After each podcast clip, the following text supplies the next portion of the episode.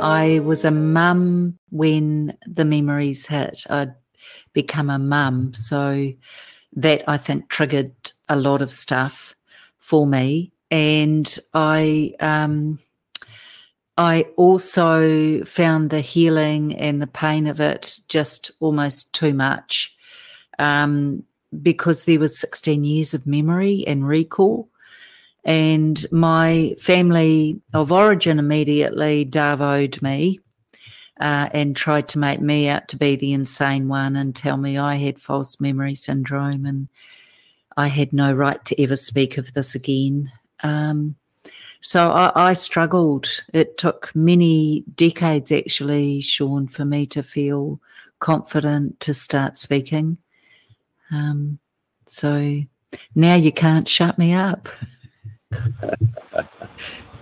and so you've written a new book, basically the follow up to your story, which was on, on Angel's Wings with Flight Path to Healing. And that's really a, counsels others, you know, other survivors, other victims of, of this abuse to, to step out of, I would say, ultimately victim psychology, right? That's really uh, the, the, the victimhood is how, as we know, the, a lot of the society perpetuates um, traumatization of all of us, right? Not just, not, you know, obviously there's sexual abuse and there's physical abuse, but there's verbal abuse and psychological abuse, as we know, right?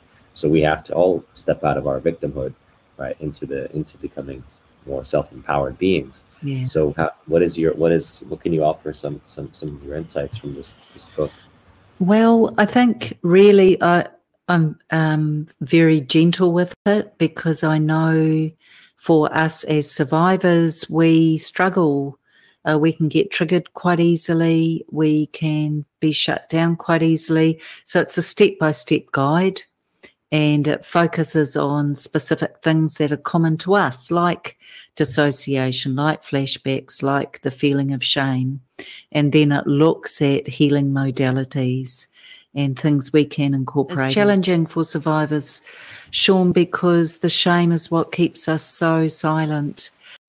And mm-hmm. I'm not I'm not saying as survivors you have to tell someone. I'm saying that we have many ways of telling our story, and one could be through art, or one could be through martial arts, or one could be through writing poetry or telling a friend. But don't have it held in because it just destroys us. Lives are destroyed yes. by this.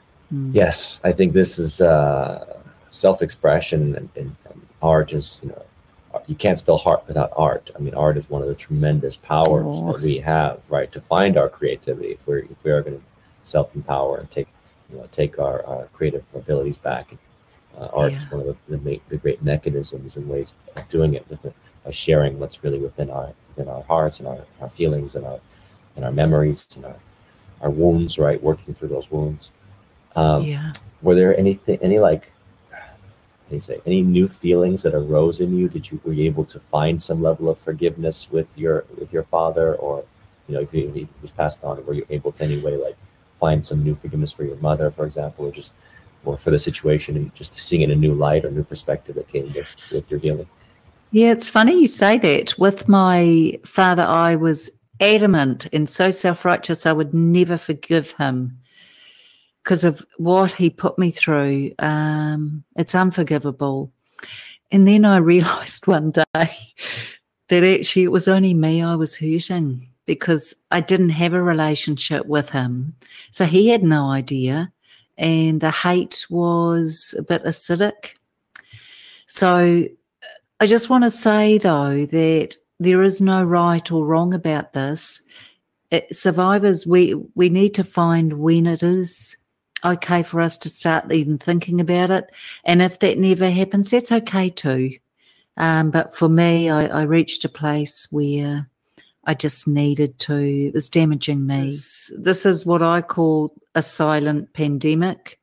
The, uh, the silence is so powerful, it's shattering.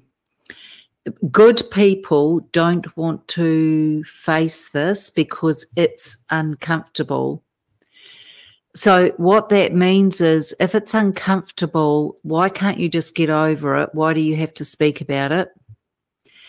And then it means that for our beautiful uh, tamariki, our children and grandchildren here, uh, they got nowhere to take it because no one really wants to know.